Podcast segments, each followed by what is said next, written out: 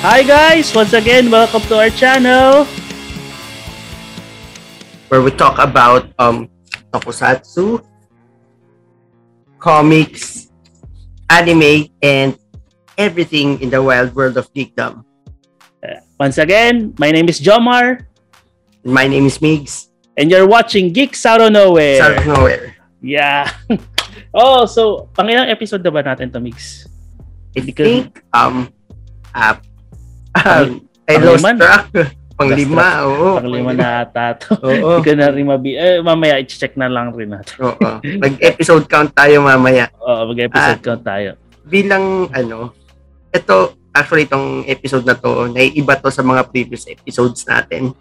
Mm. So, ngayon, um, this is not your typical Geeks Out of Nowhere episode where we, ano lang, where we discuss our, ano, our topics or our, fa- or our favorite geek topics. Ngayon, magkakaroon tayo ng, ano, ng isang guest na isang very close friend of us Mm. para ano para mas maging interesting pa ang mga topics and para meron ding ano meron ding ibang opinions or thoughts or ibang makashare maliban lang din sa amin Mm. Okay. So, Migs, ano, pakilala mo na rin yung ano, first guest. Eh, di, bago natin pakilala yung first guest natin, ano muna yung pag-uusapan natin? Um, today um we are going to talk about um isa sa mga pi- or ito ang pinaka favorite ano favorite superhero ko sa buong sa buong buhay ko. So nakikita-kita nyo naman.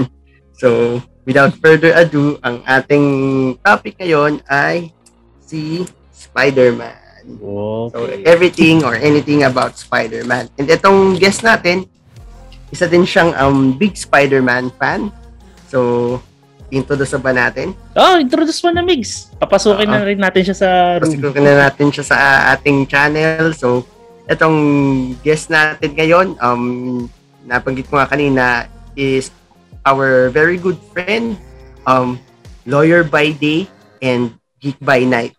Parang, So, Ah. Konti na lang, ano na siya, si Daredevil na. oo. Lo- let us all welcome Attorney J. Montebirhen. Yan, joining na. Welcome, Jay! Pasok na. ah. Connecting pa lang. Siya. Ayan na siya, ayan na siya. Yun, Hello! sir! Hello! Nice What's up, Jay? What's up mga paps? Huling kita natin, inuman pa nun. Oo nga eh. Huling Strong kita natin zero. last week. Strong Zero Master si Jomar eh. Ako na sabihin yung Luna dito, P- medyo PG tayo. Ay, PG pala. PG ba? Eh, I was thinking of drinking while... Wag ganun, tubig Pwede lang naman. ako. Pwede naman. pwede, pwede. Oo. Pero, syempre, bawal magmura. So, Oo. Bawal- ano tayo? Behave ako dyan. Behave ako dyan. ano tayo? Ah, keep it cool. Okay. ano, bawal lang ano, bawal ang attitude era ano dito. Attitude era Oh, language. P- PG era tayo dito. si Mick, si John Cena daw. Ay, hindi, Randy Orton. Si Ah. Randy Orton ako. Ah, Big, sige, ano, other details pa about our guest. Actually, si Jay nag-meet kami niya nung college and ayun, na-found out ko na ano rin siya, isa siyang big Spider-Man fan. And as we have mentioned earlier, ang episode natin ngayon ay about anything or everything about Spider-Man. So, before tayo pumunta kay Spider-Man, we will give a moment muna or the spotlight to Attorney Jay. So, Jay, you can introduce yourself. Yo. Thanks, Migs. Ah, wow, grabe. Actually, uh, apart from, well, if I think about it, eh, really, I'm just a guy who likes Spider-Man. And uh, I, I'm not re- I can't really claim to be an expert, but Spider-Man is someone who's been there in my life in some way or another throughout my life. Like, Hmm. uh, like when we were kids, ang pinaka nag-introduce sa akin kay Spider, ang nagpa-addict sa akin sa Spider-Man. I don't know if you re- you guys remember yung Spider-Man animated series. Ah, yes. One of, Yun. yan din, yan din yung ano, Oo. yan din yung reason ba't ako Sobrang- naging Spider-Man fan. sobrang cool kasi na parang ah, nakabasa na ako ng comics a Mm. few times before that but seeing Spider-Man being uh, moving like that Mm. hindi ko na imagine na ganun pala siya gumalaw eh parang so and then Ay, nag-stop na. ayan Nawala Ayan. ako bigla. Sorry. yung internet mo. Oo nga, sorry. Paano kaya? Eh, pero Yeah. nag ano, proceed sige, edit na lang natin 'yan. sige sige. Ilit ulitin na lang natin yung ano, yung kwento ni Jay from the top. Ah, okay. Ang paano ba? Ah, Nag- sige. Um, ano ba? As in yung from from yung ano, start? Ah, Mm-mm. sige. Um, well, uh, just to introduce myself, I'm I'm a lawyer. I'm and also I guess I'm I'm also quite a bit of a gamer. And uh, really, I can't really say that uh, in any way that I'm an expert in Spider-Man. It's just that uh, Spider-Man is a character who's been there in some point uh, actually in every point in my life, may it be through uh, through comics, uh, see um, animated series, Mm. movies, games, yon. So uh, and really, what uh, what introduced me to Spider-Man was was I don't know if you guys remember this, but it's the Spider-Man animated series Mm. because uh, uh, I- I've read Spider-Man a few times before, but then I couldn't re- really get a picture of how we, he was able to move around in the buildings. Mm-mm. like that. Mm. And uh, seeing him like that in the animated series was like uh, mind blowing for me. It's just, it's parang naisip ko nun, shit, sobrang cool ni Spider-Man. So, yun, doon siya, doon talaga pinaka nagsimula for me. And then, uh, what really, really made me addicted to Spider-Man was the Spider-Man movie of Tobey Maguire. Yeah. Parehas tayo. Sobrang, you, uh, um, you know how many times I saw that sa cinema? uh, apat na beses ko siyang pinanood sa cinema. so, Wow. and considering na yung budget natin as kids, parang it was uh, parang sobrang serious matter niya for me kasi talagang pagkakagastusan ko siya. ito. so pag tapos every time na every time na pinanood pinapanood ko siya parang sobrang hair raising talaga na na yung nakita mo na nga siya before sa animated series lalo pa nung sa movies na para siyang parkour specialist. Sobrang mind-blowing nung time na yon Kasi hindi mo Yeah. ina-expect na Mm. kung gustong gusto mo yung 90s animated series, pagdating dong kay Tobey Maguire, sobrang ano, sobrang breathtaking and sobrang mind-blowing. Kasi first time mo makikita si Spider-Man na ganun eh. Oo. And unlike Batman na laging na-adapt sa live-action movie, so si Spider-Man, yun yung first time na na-adapt siya since 1970s. Kasi may Yes. 1970s na ano ata, na TV series and yun may, may movie rin atang release nun. Yes, and in a lot of ways, I think that movie revolutionized the movie industry, uh, especially for superhero movies. Kasi Mm. uh, it seems like prior to that, superhero movies were not not so much taken seriously. Mm-mm. But after that, parang nag-boom siya eh. And Oo. I think a lot of superhero movies that we are enjoying now owes a lot to that Spider-Man Mm. even the Marvel Cinematic Mm-mm, Universe, tama. para siyang foundation nun eh. Oo. Kasi sa Marvel Cinematic Universe, doon nila, doon nila sinimulan yung shared universe. Pero yung groundwork Yes. ng ano ng superhero yung trend, I Oo. think nag-start siya doon sa Spider-Man. Pwedeng Oo. prototype yung X-Men pero hindi ganun ka, hindi ganun kabigat eh. Mm. Iba yung Oo. epe- iba yung effect ng Spider-Man ni Sam Raimi and Tobey Maguire. Yes. Oo, And iba talaga. add to that, diba, ang dami na ngang movies, kam, ah, ad- ah, superhero movies like Superman na kailang sequel, ah, sequels na rin with Superman and Batman, diba? And parang, ah, sobrang, ano eh, parang, hindi naman sasabihin kong whimsical yung mga schemes nila, although, makikita mo talaga yung difference na para fru- ka- kay Spider-Man, medyo realistic eh. Malapit siya sa Mm. reality, di ba? And at Yeah. the same time, kay Batman kasi tarito, ano ba yung, ano niya, ah tarito, yung mga kalaban niya and at the same time, he's existing in a fictional city, 'di ba? Which is Yeah. Gotham. Oo. And kay Superman, which is Metropolis. Ito si ah, Spider-Man, he's in New York eh. So, he's parang, he's an, ano, so, ah, he's a superhero for, tarito, sabi, for, an ordi- for the ordinary people kasi he can be anyone eh, 'di ba? And uh, to that point, Mm. I think there's uh, there's probably no better superhero to start off that revolution in movies with than Spider-Man. Because Mm. like you said, he is really super relatable. But Mm-mm. uh, syempre, I know other people would say, anong relatable sa kanya? He's a spider. He's a spider-themed hero. Pero it goes deeper than that. Oo. diba? Kasi if you look at the char- the uh, persona of the of Peter Parker and um, just just uh, his circumstances, yung lagi na lang na uh, he ha- he he wants to be a hero but there are so many things getting in his way and Oo. real world problems. Na for example naranasan niyang matorpe tulad natin. So parang, uh, and as a guy uh, growing up in high school ah saan ka pa ba mas makaka-relate but to that Mm. Tsaka yung ano, wala siyang wala siya Yeah. laging pera. So, Oo. growing up, 'di ba, lagi tayong walang pera. So, alam mo yung mga problems, eh, yung kunyari wala siyang panggastos boss or walang pambayad ng rent. oo Mm.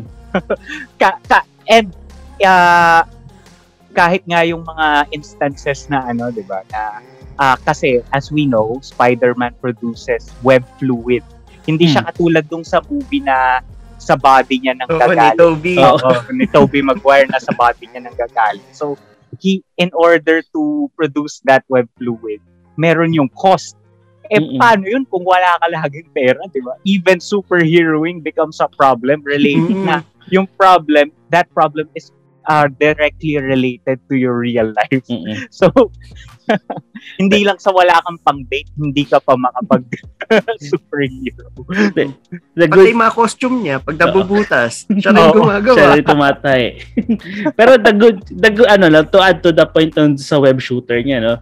Ang galing kasi niya kasi nakukuha niya yung resource, resources niya dun sa school. Di ba? Oo. sa laboratory ng school niya. So parang in a, in a way, parang libre siya. Nakakakuha siya ng unlimited supply dahil fin, pinafund ng school yung materials niya. Yun, Pero ingenious. Pero eventually, nung graduate na siya sa comics, Hmm. siya na talaga nagpo-provide kasi. Oo. ayun, graduate na siya and then yun, nagwo-work na rin siya. Let's say for example, may story, may times na hindi lang siya sa Daily Bugle nagwo-work, Mm. meron times na nagwo-work siya dun sa old mid sa teacher siya sa Midtown High and then yung high paying job niya sa Horizon Labs. Mm. Yeah. So yun. Although yun nga lang dahil siya, siya si Peter Parker at siya si Spider-Man. Kahit can't- meron siya, oh, No, you can't safe. expect him, you can't expect him to have that good luck for Mm-mm. so long. Mm-mm. Kasi every time nga na may magandang nangyayari kay Peter, parang ako naisip ko, ang, ang saya ko para sa kanya, pero at the same time, hanggang anong issue kaya to? Oo, hanggang nga ng issue to. hanggang kailan kaya to maglalast? Kasi there's that, ano eh, there's that term in in Spider-Man comics that old Parker luck. Di ba? Kasi laging may mangyayari to either ground him or Hmm. humble him. Mm-mm. Parang in a way, it's reflective of real life din Hmm. in a way. Kasi if no matter how what point high point you reach, you can always expect na things will go wrong So somewhere. wrong. Oo. Tsaka yung So, ano, lahat ng Yeah. gagawin mo may repercussions. Hindi yung, Yes, for example, yeah. for example, meron kayong lakad or makikipag-date, let's say makipag-date siya kay Gwen or kay MJ, pero mamaya makikita niya si Vulture lumilipad sa taas. Eh di wala Oo. siyang choice, hahabulin niya yun. Kasi kesa naman may mer- meron na mapahamak. So, Oo, ang ending, kasi- hindi niya mamimiss yung date niya. And where is that coming from? Yung bakit nandun lagi yung sense of responsibility niya, di ba? Mm. Kasi, again, if you connect that to his character, ilang beses na kasing nangyari sa kanya na pin- pinili niyang pabayaan or napabayaan niya. Tapos, yung balik sa kanya din. Mm. So, may doon mo makikita yung connection sa character niya lagi na yun yung uh, that's the reason why he does what he does. Doon lang. Uh, earliest lesson ni Peter Parker is yung with great power comes great responsibility dahil Mm. kay Uncle Ben. Yun. And Yeah. sa, kung napanood nyo lang naman is No Way Home dahil kay Aunt May. Mm-mm. So, yun ang ano talaga, yun ang main ano ni Spider-Man, main driving force niya kung bakit niya ginagawa yung ano niya, superhero in duty. So, kaya yun, hindi niya talaga pinapabayaan yung, let's say, for example, kahit yung sariling happiness niya, kaya niyang pabayaan, wag lang may mapahamak or wag niya lang papagsisihan na, kunyari, in-ignore niya yung si Vulture, in-ignore niya si Green Goblin. Oh. Ayun yun In a way, mga it's, it's tra- medyo tragic nga eh, di ba? Kasi uh, if you look at his character, his main motivation really is guilt. Mm-mm. So, di ba, guilt of, uh, and in a way, different siya from other heroes. Kasi, for example, si Batman, in a way, vengeance yung ano niya, Mm-mm. yung motivation niya, di ba? I am the knight. and si si Superman, para siya, for me, para siyang, ano eh, para siyang Boy Scout schoolboy eh. Oo. Actually, justice and the American Oo. way. Actually, ta dito, wala kung wala kung di na nag-exist ang Kryptonite Diyos siya. Yun yun. Oo. Oo. Parang ano, ang ang team niya is God among men siya, but Mm. he chooses to do the right thing because he believes in justice, which is for us, di ba? Parang Mm. sobrang superficial. Mm. Uh, in a way, sobrang lofty ideal niya. But if you look at Spider-Man na uh, hindi ko hahayaang mangyari to kasi dati hinayaan ko na. Mm-mm. And someone I love died. Yun yung motivating factor Yes. Uh, Which, by the way, ah, when you were discussing like this, yung mga ganitong aspects of Spider Spider-Man, lalo akong lalo nabibigyan ng in-depth analysis yung nangyari dun sa No Way Home. Parang wow, Mm. ganun pala talaga kalalim yun. Kasi meron Yeah. talaga pinaghuhugutan from the comics. Oo. And uh, the the most pleasant surprise for me, even though on a spoiler alert, Aunt May died in that uh, movie. Uh, the most pleasant surprise for me is that that trilogy, nung Mm. Spider-Man ni Tom Holland, was really a uh, origin Oo. story in disguise. Andun yung Oo. pay, andun yung payoff sa no way. Oo eh. Kasi uh, all that time, they had us thinking na uh, wala nang origin story. Well, go- Mm. they're going, Mm. we thought they're going to be doing away with that. Kasi the, the, siguro ina-expect na nila na alam na naman na lahat ng lahat Oo. na namatay si Uncle Si Ben. Uncle Ben. Oo. But what tur- what it turned out was nagkaroon ng twist na uh, he will still learn about responsibility. Guilt will still be the driving force Mm-mm. for his character, but in a different way. And they stretch that out over those three Oo. movies. Beautifully, I think. Ah, ako din, sobrang ano, sobrang hindi naman well written kasi maraming Ah. fan service talaga sa Yeah, well written din naman siya in a sense pero maraming fan service sa No Way Home, pero it was well told talaga. Mm. Oo. And uh, what I always love about these forms of media, lalo na pag uh, comics na ginawang movies or Hmm. ginawang games, is is when you notice that the writers uh, have that love for the character. Mm. So, Siyempre. yun eh. Na, mafe-feel mo yun kasi ah, ilang moments dun sa trilogy na ano eh, na merong merong parang maalala mo na, ay, oo nga pala, kaya ko nga pala gusto si Spider-Man. Kasi meron mga ganitong moments. Mm-mm. Ah, sobrang lakas ng feeling na gano'n nung ano eh, part 2, nung Yes. Far From Home. Mm-mm. Ayun. Actually, magaga- yung mga part 2 na yan, eh, yung- ako naman sa Spider-Man 2, yun yung gustong-gusto ko dati. Yung kay Dr. Octopus. Oh, Ayun. Ulit-ulit ko pa yun. Parang anda, kung ikaw apat na beses yung unang Spider-Man, ako yata pinakamaraming beses ko pinanood yung Spider-Man 2. Oo. Ah, oo. Kasi, ah kung ah, kanina dinidiscuss natin, di ba, yung, ano, yung, ah yung pagka-relatable Peter Parker. No other movie in that trilogy ni Tobey Maguire is that more um, present than Mm. in the second Mm. Kasi second landon movie. lagi yung struggle. Oo. Yung struggle niya to, am I doing, tama ba na, nag, na I'm being Spider-Man? Tapos, Mhm. pinapabayaan ko na yung ibang parts ng buhay ko. What about me? Nawawala, Oh. nawala kayo bigla ulit. Sorry. Ay, sorry. Sige, ulit na lang ulit. Ayan, sa, sana putol, sana putol. Sa, eh, ano ba yung naput putol na Ah, yung, part na yun? sa- ano, yung, yung remember uh, sa mga songs ng sa Spider-Man 2 ah, soundtrack is yung ano, 'di ba? Yung kanta ng Jet ah yung one uh, the lyrics for that is ano, you try so hard to be someone that you forgot who you are. Mm. Parang ang gan ang ang ganda nung ano eh, ang ganda nung nung nung lyrics. It really um, nails the point na na si Peter yung struggle niya between being Spider-Man and being just a normal normal person who's in love with someone and he can't tell that person kasi uh, natatakot siya na baka masaktan. Again, yung guilt nagfa-factor in ano. Same with ano, Gifts and Curses, na which is a song Oo, for Spider-Man 2 napaka- din. Yes, napakaganda nun. Sobrang Sobrang solid yung pinaka-favorite soundtrack kong nung ano. Oo, Vindicated, andun din. Oh, vindicated. Hanggang ngayon, naririnig ko pa sa radio. Diba? I- emo songs kung kumbaga pa. 'Di ba? Parang Oo. Ano, Yung papakinggan ano, yung natin. trilogy ni ano, trilogy ni Sam Raimi, parang Ayun. lahat ng kanta nun alam ko, yung Hero sa sa 1, Oo. tsaka yung What We're All About ng Sam 41 sa Oo. Spider-Man, tapos sa 2, Gifts and Curses Vindicated, tapos sa 3 yung ano, yung Signal Fire, Oo, signal. Ay, sobrang iconic ng mga songs nila dun eh. Oo. Ang iconic ng mga songs and uh, for me yung two talaga ang dami niyang magagandang Oo. kanta and moments sa movie mismo. Kumbaga ano, lahat ng ano ni- lahat ng bag of tricks ni Sam Raimi binuhos niya dun sa Spider-Man 2.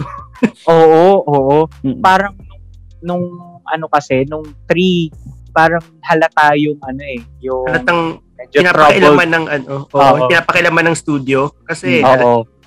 Ano overwritten siya tapos parang nakikita mo parang dalawang movie na kinumbine sa isa. Mm-mm. Oo. Oo. Ang daming masyadong kalaban ni Spider-Man doon. Same with Oo. Amazing Spider-Man 2. Parang doon mo nakikita minamandate ng editor ay ng editorial ng pro- ng studio. Kasi tingnan mo parang o- overwritten siya. Oo. Tapos lahat ng villains parang nilagay-lagay lang doon and then Oo. wal- yung walang ano, hindi solid yung story. Mm. Oo. Kasi it, yung ibang like halimbawa dun sa ka- ano, dun sa ah, ah, Andrew Garfield Spider-Man 3, ay Spider-Man 2.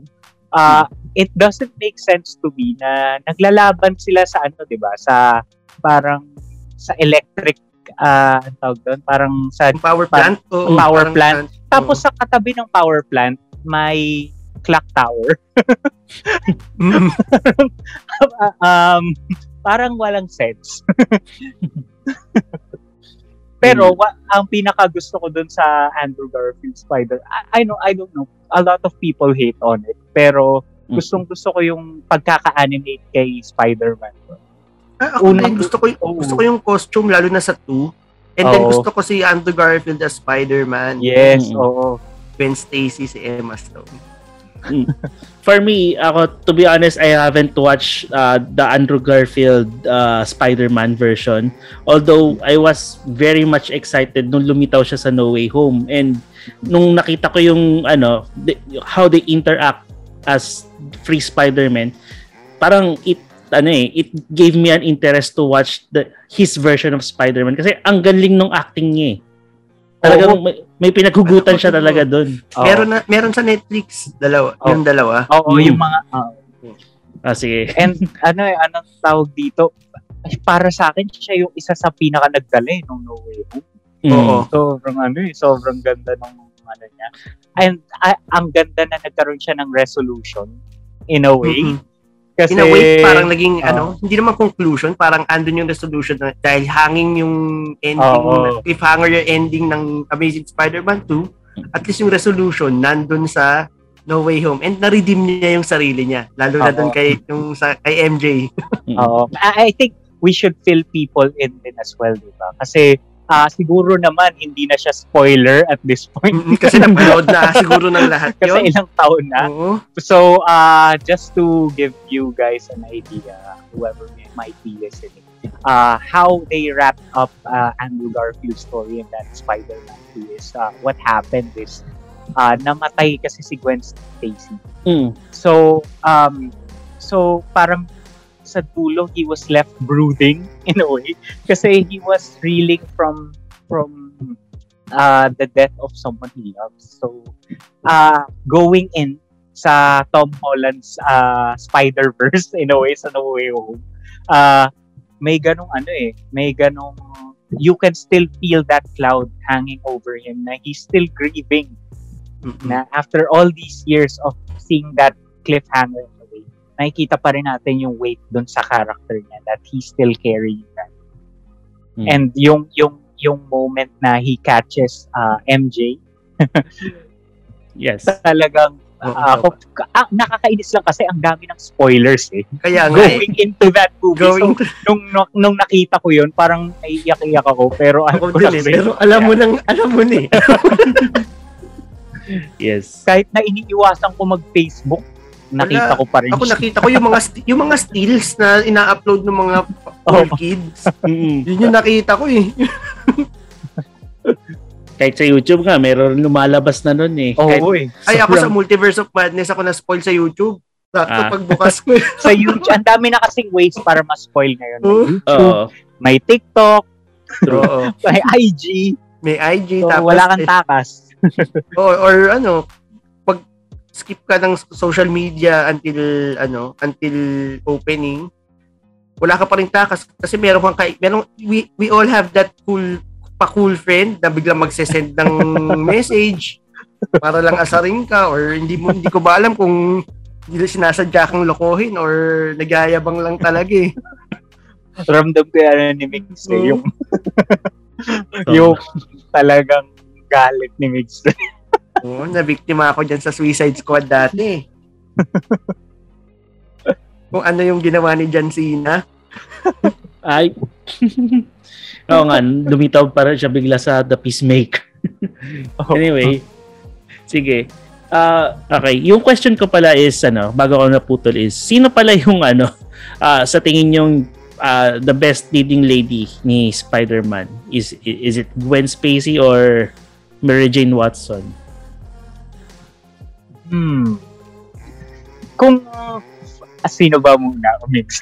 Ikaw na. Ikaw yung For eh. me, for me character character wise lang of being that uh strong strong character na uh, na uh, can stand on her own she's smart uh, and in a way she's para siyang equal ni Spider-Man Hmm. uh, and ni Peter Parker anyway uh, si is Gwen Stacy si ano si Gwen Stacy talaga. But uh, in terms of yung ano kasi yung in a way uh, I don't know I, I I'm not sure if anyone will relate to me here pero uh, nung nung nung for example nung high school kasi there's always that girl na yung pagkagusto mo siya she's you put you put that person on a pedestal di ba Mm. So parang way out of your league. Oo. now, she's someone na sa tingin mo, "Thi- this girl could never like me. Parang ganun. Ganun naman yung persona ni Mary Jane Watson. Kaya, in a way, mas pinarelatable niya si Tobey Maguire. eh. Na Mm-mm. Tobey Maguire kasi is such a geeky, has that geeky aura. Tapos, Oo. you put uh you put Mary Jane Watson there who's uh para talaga siyang ano eh para talaga siyang para siyang crush ng bayan parang ganun yung dating niya eh. so in in that sense I think si Mary Jane of the Tobey Maguire films really helped to elevate yung story Mm-mm. Oh, maybe she was the leading lady that we needed at the time. Pero nung Oo. time kasi ni Spy nung uh, Andrew Garfield Spider-Man, times were changing, di ba? Mm. So maybe that was she was more of the leading lady. at that time. So, Hmm. yun yung ano nila pareho. In a way, parehos lang may strength. Mm-mm. Sa ano naman, when it comes sa comics, si ano talaga, si Gwen is the greatest love of Peter Parker's Mhm. life. Yeah. The, the day na namatay si Gwen, sobrang nagtumata kay Peter Parker yon and hindi na siya, he was never the same. And yun, kasama sa pag-blame niya sa blame niya sa sarili niya sa kay Uncle Ben, dahil sa death ni Uncle Ben, kasama na rin dun yung nangyari kay, kay Gwen. Oh. And then after naman nun, ah, naging that's a time na namatay si naging sila ni nag, naging kumbaga naging nagkamabutihan sila ni Mary Jane. Mm. So ayun, Mm. actually si sa comics si Mary Jane, Mary Jane Watson. Ah isa kaya ano rin kaya isa siya, tala, siya talaga isang isa sa mga let's say kung number one hindi naman gano'n kung mayroon din siyang strong case to be the greatest love ni Spider-Man kasi she's with her through thick and thin. Lalo na sa comics kinasal sila. And then my time after nung wedding nila binaon ni Craven si Spider-Man sa ano sa ilalim ng lupa and then Mm. for weeks or days nawala si Spider-Man so doon na doon unang na-test yung marriage nila pero hindi nag-give up si Mary Jane Oo. And then dumating yung ano, yung controversial storyline na basis ng No Way Home which is One More Day. Which, which is um doon sinacrifice ni Mary Jane kay kay ano kay Mephisto yung marriage nila ni Peter Parker to save a dying Aunt May tinamaan ng bullet dahil dun sa pagre-reveal ni ano ni Peter Parker ng kanyang identity sa whole world. Mm. So sobrang when it comes to sacrifice and sa character development, sobrang pinagbago ni MJ from her early appearances up until naging sila ni Peter Parker. Mm. Oo, kasi ah, ang ang first ah, appearance ni MJ was like ah, Party, party, girl. girl. Ganun Oo, walang pakialam sa mundo. niya. Mm. Yeah. And parang uh, in a way she grew with Peter Parker as well Mhm. through through the years. Like Oo. Mig said, uh, they got together, they got married, they broke up several times, got together again several times. And uh, what we can see doon is uh, even if nagkaka-break sila, she's always there. So, great point by Mix there uh, by saying na she's arguably the greatest love. Kasi si Gwen Stacy, uh, we can argue na she's the she's one of the greatest loves as well. Kasi uh, nandun yung what if eh. Na, Mhm. And you can see Peter really never getting over it. In fact, meron ng a few mga mga um, comic arcs where you can really see na hindi pa rin siya nakaka-move on. Most iconic, I think, for me is yung Spider-Man, Spider-Man Blue. Oo, Oo. sobrang sobrang Na- ganda nun. Even nung married na siya kay Mary Jane, uh, at the end of that, uh, at the end of that story, may kita mo na ba, babalik siya kay uh, Gwen to tell her about what happened, parang kung nagkukwentuhan. Parang, Nagre-record siya Oo. ng message kay Gwen nung Valentine's Yes, Day. yes. oo. Ah, ano yun, na, na-break yung, Ako din eh. Tapos yung ending nun sobrang gut-wrenching kasi nakikinig pala si MJ and then she Oh. said, tell, Gu- tell Gwen I say hi. I said hi. So moving on sa love life ni Peter Parker, may mga, syempre may mga iba pa tayong tanong sa ating guest. Mm. So, ayun, uh, Jade, alam naman natin na favorite mo si Peter Parker as Spider-Man, pero maraming, marami nang nag-take over sa mantle ni Spider-Man over the years. Mm. So, besides kay Peter Parker, sino pa yung mga iba mong gusto or sino pa yung mga iba mong favorite na Spider-Man? Or Hmm. women? Okay, okay.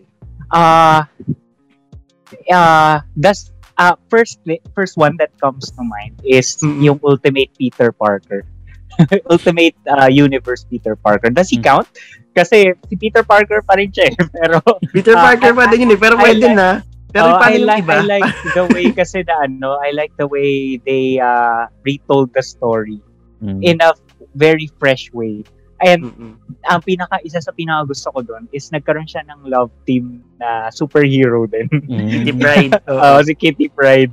Mm-mm. Ayun. So, and also, for me, mas easily digestible yung story ng. Ultimate. eh. So, ah and ang ganda ng art. So, for me, uh, una yun na naisip ko. But, uh, but then, uh, kung other, other uh, people who took up the mantle of Spider-Man, uh, ang topic, syempre, hindi natin maka-count out si Miles Morales. Yes. Mm-mm. Miles. Oo, kasi Actually, ul- Ano eh? the successor of the Ultimate Spider-Man naman talaga si Miles Morales. Yes, oo.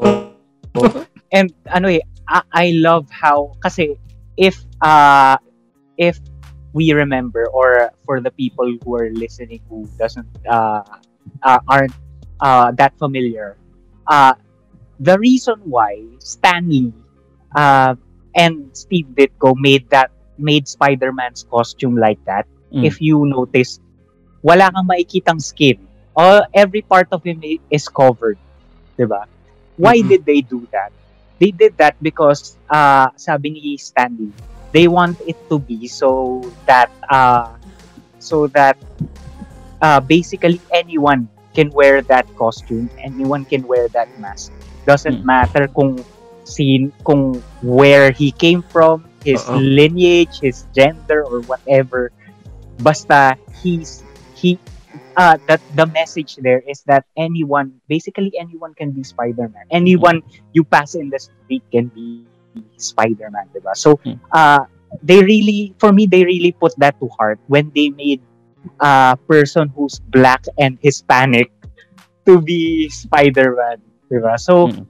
Ano eh uh we were we previ- previously we were in uh ang nakikita natin na characters in comics were all white people. So Mm-mm. it becomes really it became really hard for uh people from around the world to relate kasi yes. oo kasi laging laging Caucasian person yung ano eh. What but for for ano what if uh and kudos to Marvel Marvel for this because uh I think ang ganda ng idea. What if we made them diverse? So Mhm. isa doon sa ginawa nilang nag-embrace ng diversity na yun is si Miles Morales. Mm. So, yun, ang, ang ganda nun. And then, uh, and how he is depicted sa movies now and sa games is uh, really, really, really good, especially sa Into the Spider-Verse. Yeah, sa Mm, mga one hindi pa best. nakakapanood, yeah. Oo. Panoorin niyo yung Into Yeah. the Spider-Verse, one of the best not na, na hindi lang Spider-Man na, Oo. Mm. best Spider-Man movie pero isa rin siya sa mga best animated movies ever Yes. na napanood ko. Yeah. Yeah. Yes, And ano, totoo. ta dito, and they're going to produce the sequel rin, no? Sequel, oo, yun. Lapit na rin yun. well, anyway, sino Ah, yung aabangan nyo sa, ano, siguro, what are your, your thoughts on the sequel? Kung sino yung mga pwede pang abangan? Ah, syempre ako si ano, The Emissary of Hell, si Spider-Man. Ah, oo, yun din. Gusto ko yung abangan yun. I think. Oo, I- Wow, the emissary of hell. Grabe.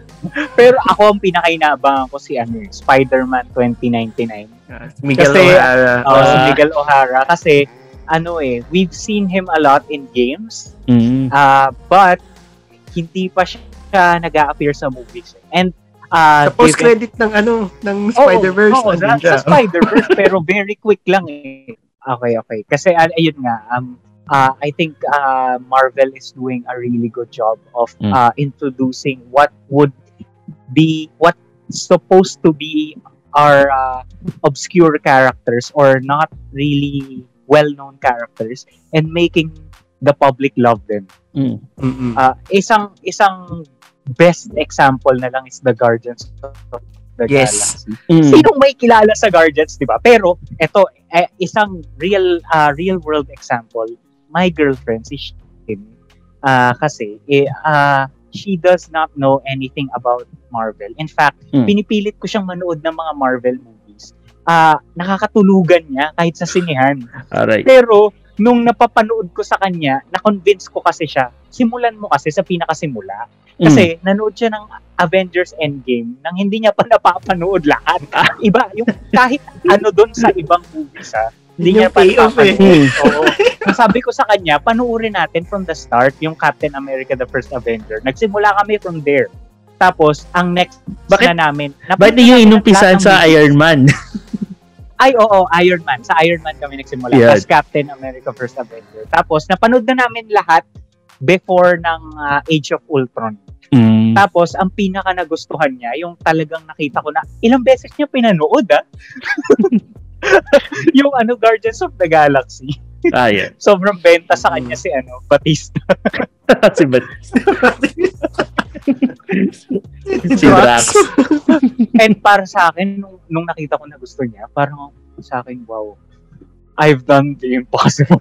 Kasi, and nagustuhan in fairness, nung nakikita niya yung ano, yung sequence ng ng character development ng Marvel Cinematic Universe. In fairness, medyo na-addict siya, guys. ah. So, Nice, nice. congrats, Good, eh, congrats nyo. Congrats to you. congrats, Jay. Congrats. Good job, good job. And speaking, ano, going, ano, going to uh, Avengers na rin. Ano yung sa tingin niyo yung vital contribution ni Spider-Man as an Avenger? Mm. Okay.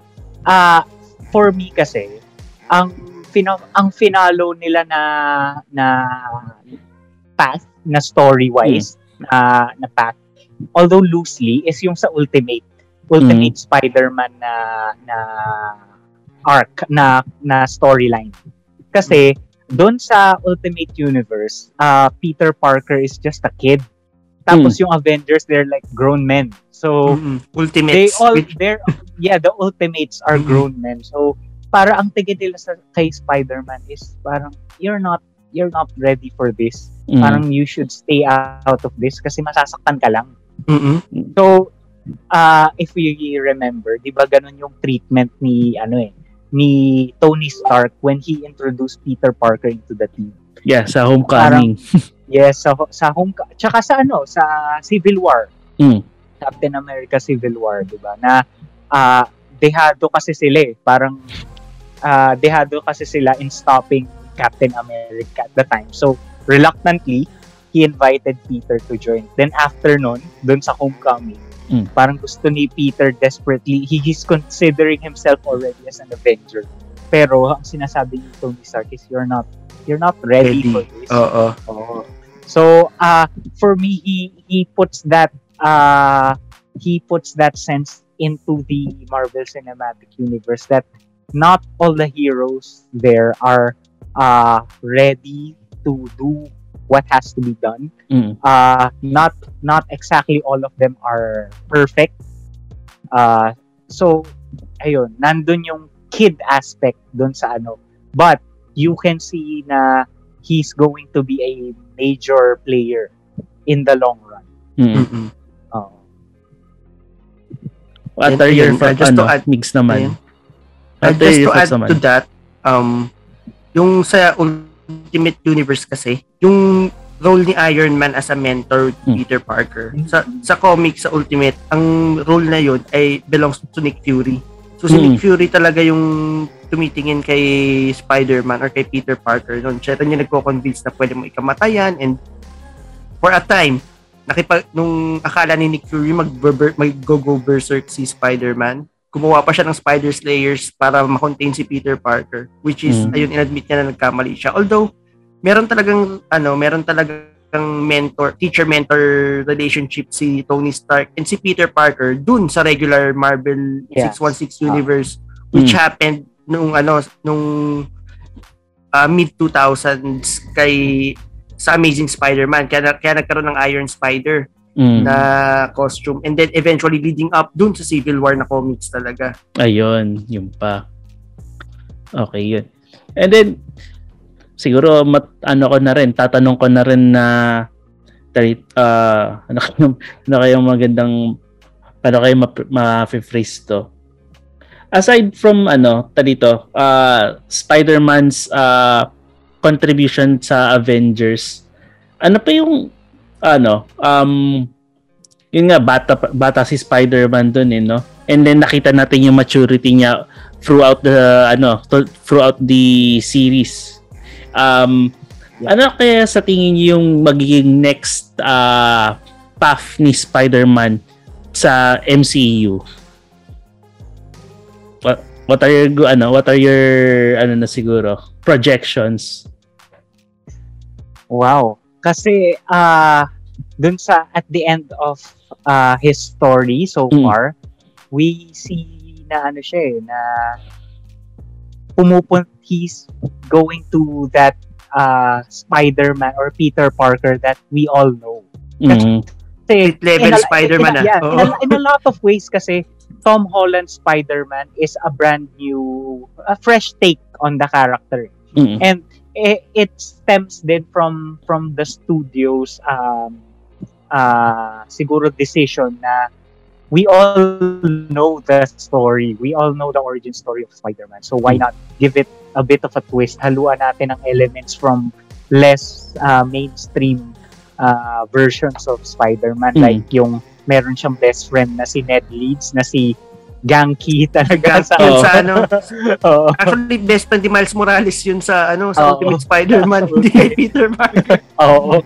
So, Kaya yung Ned Leeds sa Iba Oo. yung Ned Leeds talaga. Oo, Si Hobgoblin. si Hobgoblin yun. Ayun, so parang uh, at the end of his uh, at the end of uh, No Way Home, we see him being forced to mature, Mm. being forced to accept the consequences of his actions. Mm. So kasi yung yung No Way Home really he's plagued by guilt by by the set of events na nangyari kasi Mm-mm. in a way medyo kasalanan niya talaga eh. So at the end we see him we see him grieving for what he lost but Mhm. also bearing that weight of responsibility so looking forward i think we're going to be seeing a peter parker who's more aware of Mm. his actions na talagang mature. naisip niya na talaga yung lahat ng consequences ng gagawin niya but Mm. and but also like i said makikita natin yung return to form ni Peter Parker na I Mm. think he's going to be working as a photographer. Feeling ko yung Mm. classic Peter Parker. Oo. Oo, pwede. Oh. Tapos, And- ayun, and pwede niya I- rin I'm- mamit I'm sila really Harry Osborn. I'm really, really hoping na nandun yung character ni J. Jonah Jameson kasi napaka-perfect. Mm. Sobrang perfect I nung shove. character niya. Shit. Yes, kudos to sino ba nag-act nun? J.K. Simmons. J.K. Simmons, yun. Simmons, so, Napaka-constant niya. oo, na, na, ano ah, kinuha na siya ng DC Oo. as Commissioner, Gordon, Pero Oo. sobrang iconic nung J. Jonah Jameson niya. Kailangan talagang ibalik siya dun. Oo. Galing. Pero yung J. Jonah Jameson ng ano ng MCU, parang may pinaghugutan siya na character din eh. Ah, from real world naman kung na ano niyo yung kung alam niyo yung Infowars si ano ba pangalan niya? Si basta yung ano host ng Infowars. Siya yung parang pinagbasehan ng character ni J. Jonah Jameson na parang s- dito sa MCU na parang ano siya um ah, fake news monger. So parang ganun yung uh, aura ni JK na J, uh, projected ni JK Simmons as uh, J Jonah Jameson dito sa MCU. So parang in a way he's a he's very brilliant character uh, actor na parang he he brought something from real world then acted it on the big screen. Diba? You appreciate him. Ah, in a way, medyo thankful na rin ako na, na underutilize siya ng DC. Kasi Hmm. as Commissioner Gordon. Kasi I think kung naging successful yun, baka hindi siya Hindi siya babalik. ano eh. Oo. So, sobrang thankful ako kasi ano eh, napaka yung Tobey Maguire Spider-Man, Mm. hindi yun magiging ganun kung wala siya eh. Ah, true. sobrang ano eh. sobrang May may missing piece Ano talaga tingnan mo sa ano, sa Amazing Spider-Man, walang Daily Bugle. Parang Mm. may something missing Oo. talaga eh. merong ano, merong exchanges with uh, Daily Bugle pero ba- via email lang eh. So Oo, you wala can na. barely Oo. feel them eh. Mm. Parang kailangan talaga may hater si Spider-Man na, ano na Jonah. Ayun, speaking of haters, uh, tarito, we all know naman na dam, uh, tarito, uh, we are in a world na kahit anong gawin mo talaga may hate at hate sa'yo. And Spider-Man already dealt with those haters. Now, uh, what are the most uh, memorable uh, things that Spider-Man did with his uh, haters, kumbaga? Hmm. Well, to me, ang biggest hater niya kasi, of course, we go back to Jonah. Ah, ah, and ah yung hate ni Jonah sa kanya, hindi lang siya yung verbal, hindi Mm. lang through yung media na ginagamit ni J. Jonah Jameson. They, there's also uh, instances where Jonah becomes a little crazy. And Yeah. he actually creates super villains Si Scorpion. ilang beses na, oo, yung Spider Slayer, Spider you Slayer. know, si, si yung si Scorpion. Scorpion, Mm. ah, the most iconic, syempre si Scorpion, di ba? And so, uh, yun ang greatest form of ano, hater. Hater, oo. Parang lagi siyang, lagi niyang sinasabi na hindi niya naman minimin or ini-intend na patayin si Spider-Man Mm. or naging, na maging ganon yung mangyari. Pero kasi Borderline. Super, medyo borderline na eh, or baka nga lumagpas na sa borderline. Wait lang ah. Wait lang. Okay, sige. I don't- May ano lang si Migs.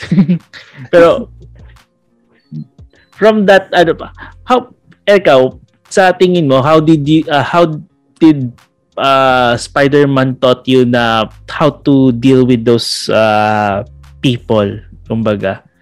Ha, paano siya na-relate dun sa ano situation mo in real life? Hmm.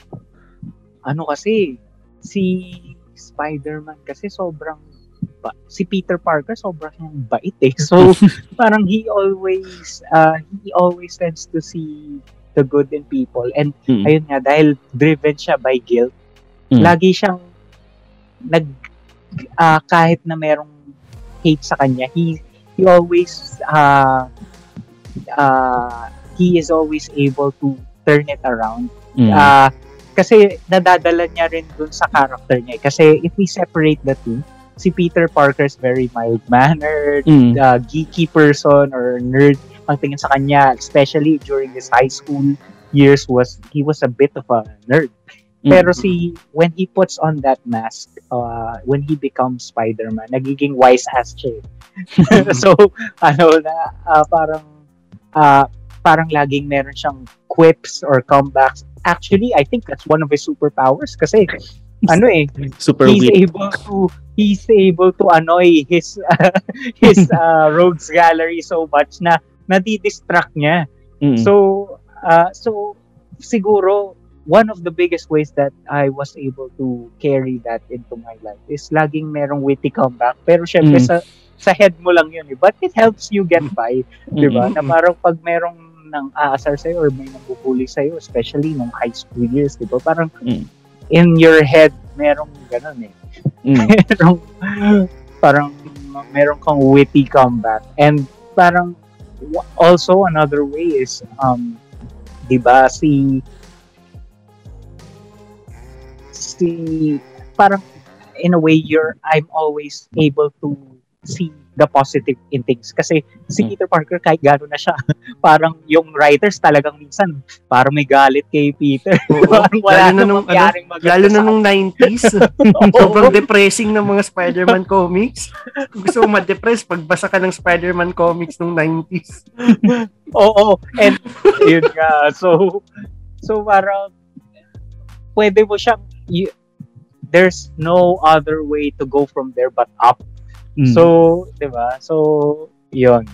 So, makikarry mo yun in your life eh. Mm. Nice. Nice message. anyway, anyway, Mix, ikaw, pero a- any other questions pa? Ah, sa akin, um, I think ang remaining question ko is um, not necessarily not necessarily din sa movies but any form of medium. Mm. Ano ang pinaka-favorite mong Spider-Man tale ever? Oh, wow. Ah, siguro medyo mag ah, mag-deviate ako from our discussion on comics and movies. Mm. And I'm going to be showing you guys this one. Mm. The Spider-Man, the uh, Marvel Spider-Man. So this is uh, this is what uh, made me decide to buy a PS4. Wow. kasi Oo. ano kasi dati ano nanonood lang ako and kasi dumating sa akin yung news na best Spider-Man game ever daw. Eh, Mm. I've been playing Spider-Man games since nung sa Game Boy PS1, di ba? pa. Tsaka sa Mm. PS1. Game Boy, Game Boy. Tapos naglaro ako sa PS1 yung ami- yung Spider-Man game Oo. doon. Ang Mm. ganda rin nun. Ganda kasi, nun. Favorite ko Oo. yun dati. Oo. And looking back, medyo junky yung controls. Pero Oo. at the time, sobrang ganda niya. Sobrang ano. Tapos box yung, boxy yung ano, yung graphics. eh. Pero at the time, parang sa atin, sobrang ganda nun. Oo. Parang Mm. naisip ko nun, wala, paano pang may mas gaganda dito? Nung kilala ko Meron pa pala. Pagdating ng, Pero, ng mga nung, later nung, generation. ano, nung, and nalaro ko yung ano, I'm not sure if nalaro nyo yung The Amazing Spider-Man sa P- PC naman. Although nag nag-release Hmm. din yata siya sa PlayStation consoles.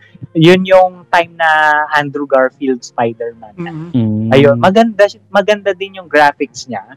Pero etong Marvel Spider-Man was really I think it's a masterpiece. Kasi not only is it uh not only does it make you when you move para talagang Spider-Man eh, para ka talagang although ah, halimbawa merong fast merong way na mag fast travel around the city pag ah, a Spider-Man. But I never used that kasi sobrang saya maging Spider-Man. Lalo na Okay. kapag ano pupunta ka dun sa highest point ng city tapos tatalon ka tapos mag yung mag free fall ka lang parang nakaka para ka talagang nahuhulog Oo, nakikita, ko, tapos nakikita ko yun sa mga video. Sobrang oo Hindi and ko pa siya nalalaro, pero ano, ay uh, naku, antay ko siya sa P- antay ko siya baka may PC eh. oo nga eh kasi ano siya eh, Sony exclusive Oo, siya so Sony exclusive. Baka-.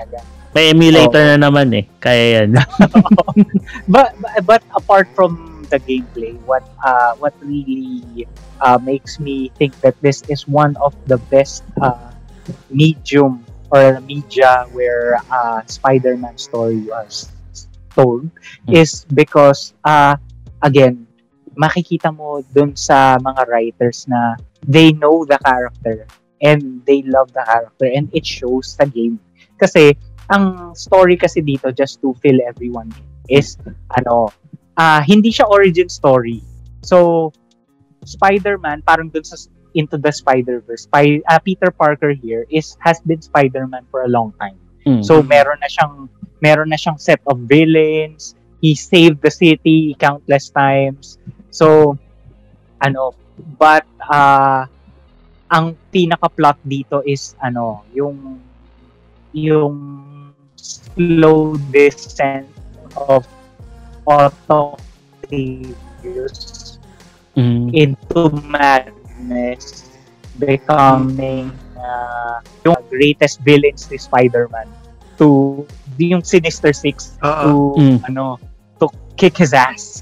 So and ba, syempre pag nakita mo yung Sinister Six, that's all that's one uh that's one selling point na rin if you're a Spider-Man fan. But Mm, also yung yung ano niya eh, kahit yung mga side missions niya, ah kasi what what uh, people love I think about Spider-Man aside from everything we talk about so far is he's a hero for the little guys. Mm. Di ba? Kasi uh, he's he's someone who will stop he his uh, stop his day to help a kid na who's who, who, has cancer, mga Mhm. ganun. Or who will help a drunk guy. Yung mga ganun. Kahit Will na you pusa see- na na-stuck sa Oo, sa puno, tinutulungan niya. Oh. ang, ang ano ko, will you see Thor do that? Mm. Di ba? Will you No. see di ba? Super- Will you see Captain America? Superman ginagawa eh. Oh, Superman pwede. Superman pwede. Pero parang si Superman kasi is larger than life. eh. Mm. Mm. Ito parang ano eh si Spider-Man parang could be again could be anyone. So Yes. yun. True. When you see that love towards the character in translated into a game. And what's special about games kasi one of the Mm. best uh, ways na uh, to be able to tell a story is when you put the person in the shoes of the character. And Mm. also, ang ganda ng photo mode niya. Oo. Ay, ko yun. Tapos, Also, ano, that di ba? costumes. Oo. Di ba, kung di ako nagkakamali, Game of the Year yan, no? Oo, nung Oo, 2016 nung ba? 20s. Tama ba? Yata, 20. Basta. Mm. Basta sobrang ganda niya. oo, And kasi na, ang ganda ng costume niya for for this game, yung starting Mm. costume. Yung puti. Oo. uh, na ginawa ni Dr. Octopus para sa'yo, ni Octo Octavius para sa'yo. Yun. Kasi nalaman niya na, ah, again, spoiler, nalaman niya sa game na, na si Peter si Spider-Man. So when, nung hindi pa siya nababaliw, actually, tinutulungan niya si Peter. Mm-mm. Nalaman din naman sa comics eh. Don't worry. Oo. Kaya nga nagkaroon ng Superior Spider-Man eh. Well, sige. Um, nat- natanong na ba to? Yung kung sino yung kanil, ano, kung sino yung ano, ah pinaka-favorite nyo na version ni Spider-Man? Or di pa? movies ba yan? Any, any, ano? Ayaw, Ah, natanong na. version. Oh, Oh, nat- mukhang natanong na kasi nasab nasabi mo na yung sa games, about the game, di ba? Ah, hindi. Yung kanina kasi na question is ano eh. Sino Other than Peter favorite mo na take Oo. up oo, na Ah, okay. Mantle of Spider? Hmm. Eto version eh. For Mm. For me, ah syempre shout out ko lang si Superior Spider-Man kasi Ayun. I don't think he gets enough love. Kasi Mm-mm. when when every time Mar- Marvel or any comics company decides to kill off a beloved character, syempre they're going to be met with ano anger or hate. Yes. Parang Diba? fans ng Star Remember Wars. when Ah, true. Fans when- of Star Wars. remember when they Marami made tayong pag-uusapan Captain dyan. America a, a Hydra operative. Oo. Mm. You can never satisfy all. eh. Oo. So, nung ginawa nilang, sabi nila papatayin nila si Spider-Man. In fact, may issue ako noon na kay Mix ko pa nabili. I think nandito siya. Lang. Eto, yung Death of Spider-Man. Death of Peter Parker. Yan Ay, ang hindi, ay, ah, Amazing Death Spider-Man number 700. 700. Oh. Wow. Yan. So, uh, nung nangyari yan, actually, it was uh, it was such big news na lumabas pa siya sa mga ano eh, news dito sa Philippines Mm-mm. like TV Patrol. so and and everyone was uh was uh, parang naging medyo global event siya na everyone was saying goodbye to Spider-Man after 700 issues. May mga ganong ano pa eh. Mm-mm. But parang ako noon, na, na bad trip ako na bakit nila papatayin. Pero syempre, hindi ko naman naisip din before na pag pinatay nila, most likely babalik din nila. Mm-mm. Pero yung ano lang na parang, ha, bakit si bakit si Dr. Octopus gagawing Spider-Man? Tapos lalo na yung ano, no, nagkaroon ng spider signal. Hmm. Naalala mo yun? Parang Yung Batman. parang naisip ko, ano ba yan? Wala ba kayong maisip?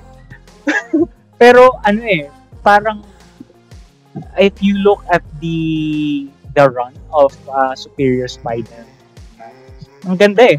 Kasi Oo. Actually, ano eh, pinaka isa sa pinaka uh, magandang and recent. creative. Oo. oh. Recent. Kasi kasi in a way very refreshing siya eh. Kasi Mm-mm. ano eh, you always look at Spider-Man na who, who will someone who will always do the right thing no Mm. matter what. Oo, Pero, ah bilang ako na feeling ko pag naging superhero ako medyo chaotic neutral ako eh. Parang magiging parang akong Deadpool eh. Parang ah it's refreshing to see your heroes parang be a little willing to do some bad things to do the right thing Mm-mm. sometimes. And ganun si Otto Octavius eh, 'di ba? So, Oo. 'yun ang maganda sa kanya. And ano parang 'di ba, parang ang tingin niya sa sarili niya is uh, he's the superior Spider-Man kasi mas matalino kay Peter Parker. Oo, na-exceed niya lahat. Oo. Oo. Oo.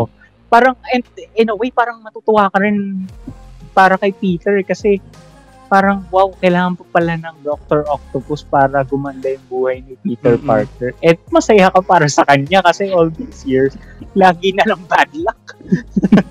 so yun, very refreshing siya. Pero medyo, ay yung sa, ano, naalala ko when it came out, yung Superior Spider-Man. Sa akin kasi, ah yun, kinokollect ko talaga yung, on a monthly basis, yung Amazing Spider-Man, and then, Superior Spider-Man ng time na yon. I remember one Facebook friend na nag-message pa sa akin, ba't Hmm. daw ako bumili ng Superior Spider-Man? So, the hate is real. Talagang ang daming, ano, ang daming, ang daming may ayaw or nagagalit. Eh, wala naman. It, itry mo lang naman. So, kung Hmm. Spider-Man fan ka, you have to try eh. Hindi naman laging ano eh. At yun yung mga medyo na sobrang nakaka-off sa mga fans yung kapag may nakita silang ayaw nila, ala, ayaw ko na to. Hindi Oo. maganda, hindi na nila bibigyan ng chance. So, Oo. kami, kami, binigyan namin ng chance sa mga friends ko and it turned out to be very good. Oh.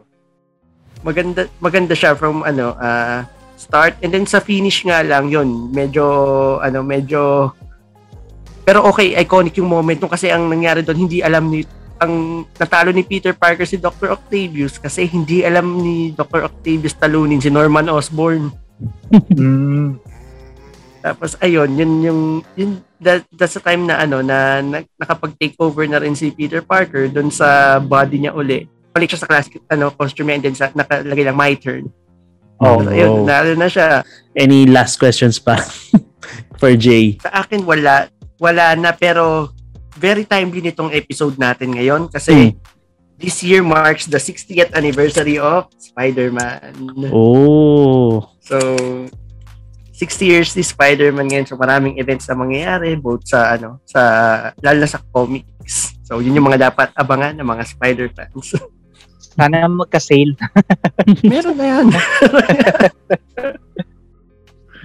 Kasi ano eh, uh, especially before, nung, ah, kasi nung, nung at the most pivotal times when I was a Spider-Man fan, I never had the, ma- the money to to buy. And now that I have the money to buy, wala man akong space kasi Kala ano, yung time. wala pa time akong ng- sariling ano, eh. nung, nung ano, yun pa yung time. Kasi even though now nag ah, for for a while na, naka-apartment ako, you can't put you can't put all the comics in your studio apartment kasi Hmm. so palalagay yung damit mo. So ano eh, parang ang inaabangan ko ngayon yung mga sale pag mga may events. So I can buy yung mga ganito, yung Ayan, yung mga naka-ano na, naka-compile. Oo, maganda Hmm. pag Mga trade paperback. Oo. Kompleto na. Kasi, oo, kompleto na. And then, naka-hardbound pa. Gustong gusto ko pag Mm. hardbound. Eh. So, Mm. Uh, one of the best uh, one of the best feelings when you buy a physical copy of comic book is that new comic book smell. Yes, parehas tayo. Oh. Sarap. Talagang nakaka-addict eh. Parang Yung ganun Talaga eh, parang ah, Robbie. yung ganun.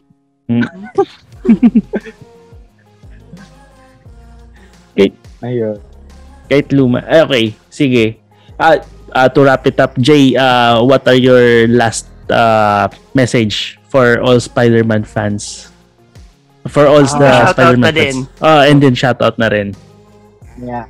Uh, so to all Spider-Man fans out there, uh, ano ba? Uh, I think there's no, this is a really good time to be a Spider-Man fan. Kasi, ano eh, hindi lang siya nag-boom sa movies, uh, hindi, na, nasa animation na, tapos may Marvel Cinematic Universe pa, and Mm. uh, yung yung follow-up game to the game I showed earlier will be out in a few years or so. So, uh, if you're a Spider-Man fan who fell in love with the character, uh, now is really a good time to be a fan. And especially since makikita mo talaga na those who are making those forms of media are also fans of the character as well. So, Mm-mm. yon So, kapit-kapit lang every few months or years magkakaroon tayo ng healthy dose of Spider-Man. So, Mm-mm. ha- just hang in there. And to everyone who hasn't been uh, acquainted with Spider-Man, Mm. give the character a shot, diba? Mm-mm. Ah, siguro, um, if you're a fan of uh, yung parang teen flicks with a superhero twist, go for Tom Holland Spider-Man. Pero if you're a fan of yung yung struggle, yung real world struggles of an adult, uh, go for uh, Tobey Maguire Spider-Man. Siguro start there. Tapos, uh, maybe, who knows, di ba? You'll fall in love with the character even. Mm. Yun. Okay. So, Jay, ah, shoutout pala. Shout out, um, siguro, uh, ano ba? First off, shout out to Stanley. Yes. So, uh, Stanley. if you're watching up there, uh, hello. and uh, uh, uh, so uh, Stanley and also uh, all the writers na ano, na, particularly Steve Ditko si is also oh, up there. Steve Mm. Ditko, Steve Ditko, uh, yung si Dan Slott, Joe Casada. Parang makikinig sila, eh, di ba? Mali mo! Mali mo! and also, uh, shout out to one of our friends, Jerome, who's getting married next week. Oh! Oh, this Friday. This Friday. coming So, Oh, uh, this Congratulations. Congrats. Franz. Congratulations. Uh, Maganda na kayo ng production pra, ano, production na number ng niyo. Love Life recently. Ayun, no, isa pa yun. Reasons to celebrate. Shout out kay Jomar na Ay. ano, batak sa Strong Zero. really, uh, th- thank you guys for uh, inviting me over as your first guest. Kasi uh, medyo pangarap ko talaga na ma, ma ano yun, masali sa podcast or sa ano sa mga ganitong discussion. So Yes. that's one thank you for checking Yeah. checking this out of my bucket list. So shout out to you guys and Yeah. your your uh your program. And also shout out syempre kay kay Shin kasi Mm. again she gave she gave the MCU uh Ma- Marvel Cinematic Universe a try and I love that she loves it. So Mm. papunta na kami sa exciting part which Mm-mm. is yung endgame na dati Oh. nakatulugan niya Tapos pero ngayon, gusto kong makita. gusto kong makita kung paano. O, kung ano yung magiging reaction. niya. Next time kayo na may endgame, yun. Nako po. Pero yeah, thank you Jay. Thank you for accommodating us. Thank you for giving us time. And ano, ta dito, hindi lang ito yung last time na makakasama ka namin. Hopefully. Oo, ang, ang sabi ko nga kay Migs eh, pagka nag-record tayo ng ano ng podcast, dapat yung face-to-face, tapos nagiinuman tayo. Yun Ah, pwede yan, pwede yan. Delikado yan eh. Baka ko ano masabi. Mag, ano Sabi nga daw ni Shin, gawa tayo ng ano eh, ng isa pang podcast, usapang lasing. Pwede. Ah, sige, ano tayo? Um, Geeks Out of Nowhere, Usapang Lasing Edition. Pwede yan siguro. Nawala. Hello. usapang usapang lasing edition. Siguro pag holidays, yung Oo. walang pasok pa na bukas. pwede yan, pwede yan. Huwag yung may pasok. Ang hirap ng bumangon pagka Oo. nalasing ka. Totoo. Siguro ano, Baka baka, maging Chris Jericho ka, Jomar, ah. ay, di ayoko. Di ko dream Ay, maging ano. Pwede, actually, ito pa natin pwede Wrestling. i-discuss yun. Ay, oo, Maybe wrestling. Future episode, Yes, yes. diba? True.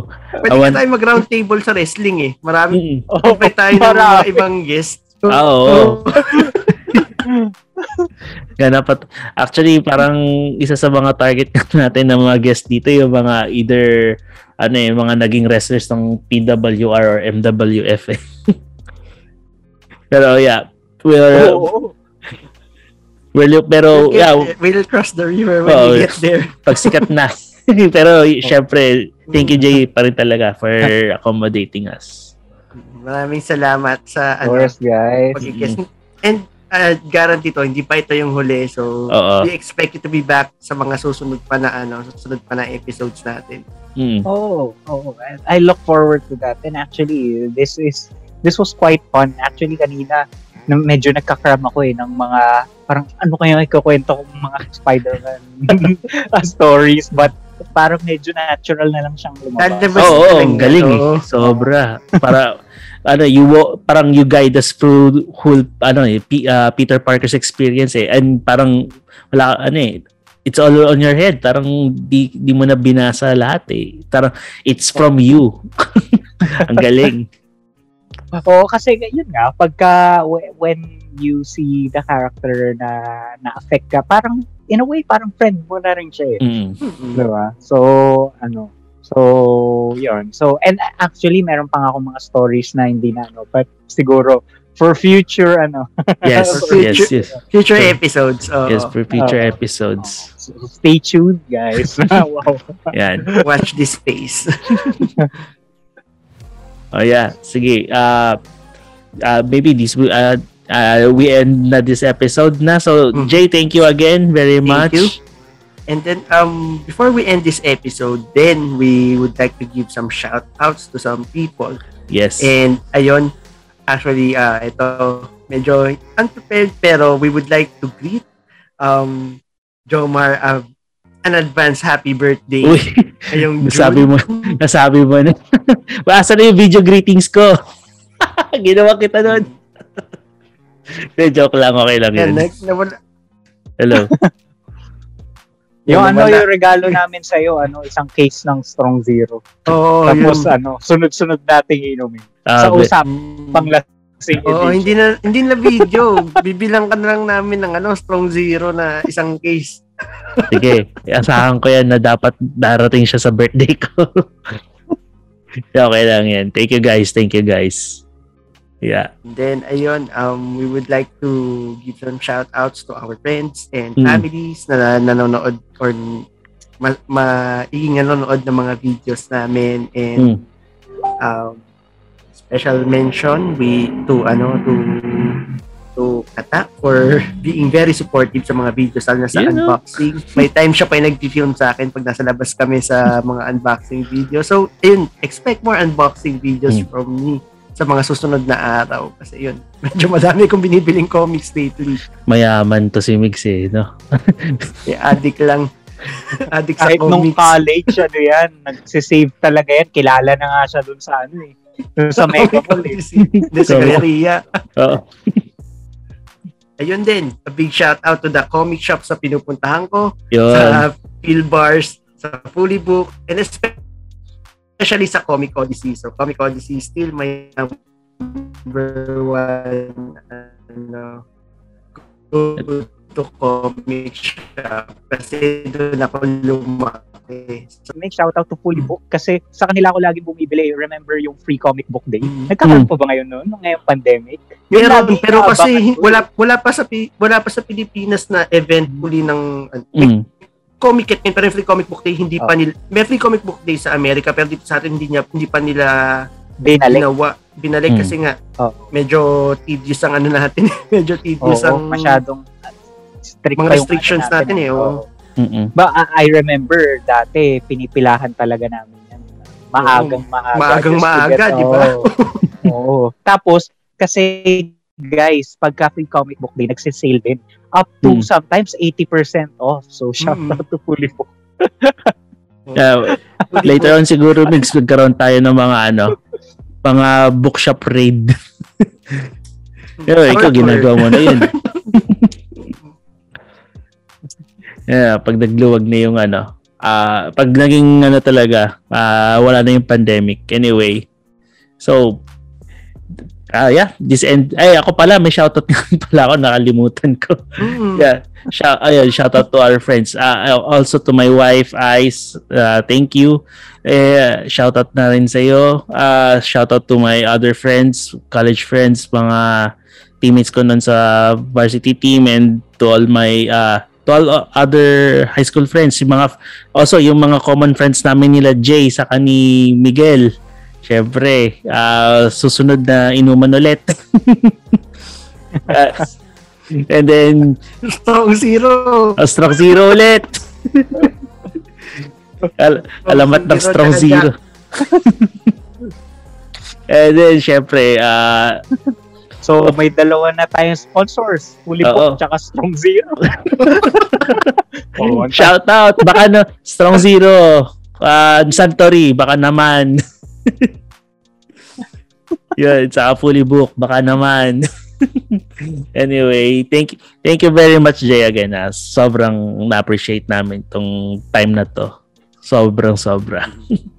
And then um before we end, so one Talaga. final note from us um kung ano may expect nyo next ano sa next episode namin. So we were going back to a galaxy far far away Ah, yes. discuss sa isang yung isa sa mga pinakamagandang series ngayon which is Obi-Wan Kenobi. Yes. Sobra. Ano Jay, ano sa tingin mo? Hindi pa, ta- hindi pa siya tapos, no? Di pa, May di pa two to. episodes pa. Two episodes na lang Hindi ba ko pa talaga? ano eh. Oo, oo. Ah, Inaantay ko lahat na lumabas eh. Para isang Uh, please. Para isang week tapos. Oo. Actually, sige. I think by, by that time, oo, Oo. by that time, tapos na yung Kenobi. uh, ma, mapapanood mo na and then syempre ma ano ma dito makaka makaka-update ma-update ka na and then at same time makaka-relate ka na rin sa magiging dis- discussion namin ni Miguel. Oo, kasi strangely enough, ano din eh, nasubaybayan ko rin yung Star Wars. Oo. Except- Except for yung unang, yung 4, 5, 6. Mm. Kasi napanood ko sila in passing with my grandfather when he was still Oh. alive. Uh, but uh, lahat ng nilabas nila so far, I was able to watch it. Maybe except Clone Wars, yung Mm. mahabang animated series. Mahaba siya, Yes. pero maganda siya, Oo. pero mahaba. Mm. Oo, mahaba. Sev- parang never ko siyang... Seven seasons at the time, wala yun eh. streaming eh. Mm, Seven Mm. Seasons. time. Oo. Pero oh, everything else, I was able to watch it. So, Mm. so I've got a lot of thoughts about that as well, siguro. Oo. Maybe siguro ano invite rin natin si Jay next time about ano when we discuss about Star Wars. Kung pwede ka, why not? Eh di, ganito na lang siguro maybe we can have Jay late ah siguro ah yeah, Jay kung pwede ka next ano next month ah pag napanood Sige, mo oh pag napanood mo na yung Kenobi kasi marami tayo pag-uusapan tungkol diyan. Ayo.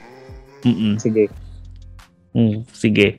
Yeah, kasi eh, I I know ta dito, syempre meron ka ring ano ah you can bring a fresh uh, perspective about the politics in Star Wars eh. I think yun lang Mm. Kasi ta dito ano eh Star Wars is beyond the ano rin naman eh realm of uh, sci-fi meron rin siyang politics in between dyan eh and I think And, you- and- and in fact, uh, that's where the hate for the episodes 1, 2, 3 Mm. were coming from, diba? They made, they inserted a lot of politics into Mm. it. So, ayun.